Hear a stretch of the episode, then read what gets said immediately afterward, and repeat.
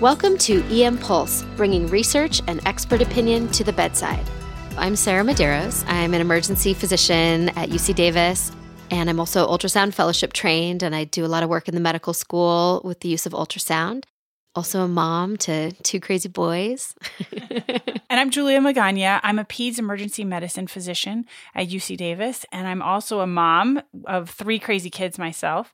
I specialize in child abuse evaluations in the emergency department, and I love teaching. So when Sarah mentioned she was going to be starting a podcast, I was excited to be a part of that. And I thought it would be a really cool way to highlight some interesting research from a clinical standpoint. We didn't want this to be a journal club. We're not going to analyze the methods and the results and get into the weeds on all of the deep, interesting stuff. I encourage you to do that. And we're going to post up the articles that we're reviewing, the research that we're reviewing, things that we reference on our website. But we're going to leave that up to you. Yes, we basically created the podcast that we want to hear. so, our format, we usually have a patient case, a story, someone we've spoken with who has actually experienced this firsthand. Then we'll move on to our researcher and talk about their current paper. And then we'll finally move on to our expert and hear their opinion on the topic we wanted to talk to physicians and to patients themselves who struggled with some of these topics as a way to understand the research what we wanted to do is talk with some of the primary authors, find out why they asked these questions, why they studied these topics, and what they found, and then most importantly, how they apply it. Then we want to talk to clinical experts on those particular topics. So if it's an article on marijuana, let's talk to a toxicologist. If it's an article on concussions, let's talk to sports medicine and find out how they take this research, how they apply that, and how they treat their own patients so that we can learn from them as well.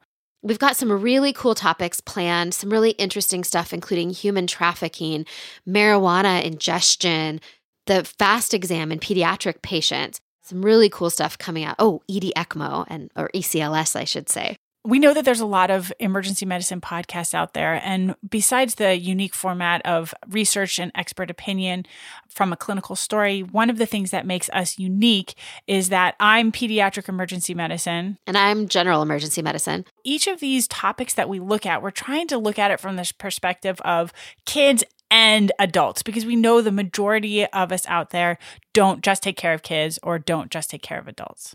Yeah, so who is this podcast for? It's for emergency physicians, PAs, NPs, um, PEDS emergency docs, um, if you're a generalist with an interest in urgent care, or maybe you're just an interesting party like my dad. I think your dad and my mom are definitely listening. Yeah, we'll keep this open to everyone. So we'd love to hear more from you in terms of what you'd like to hear.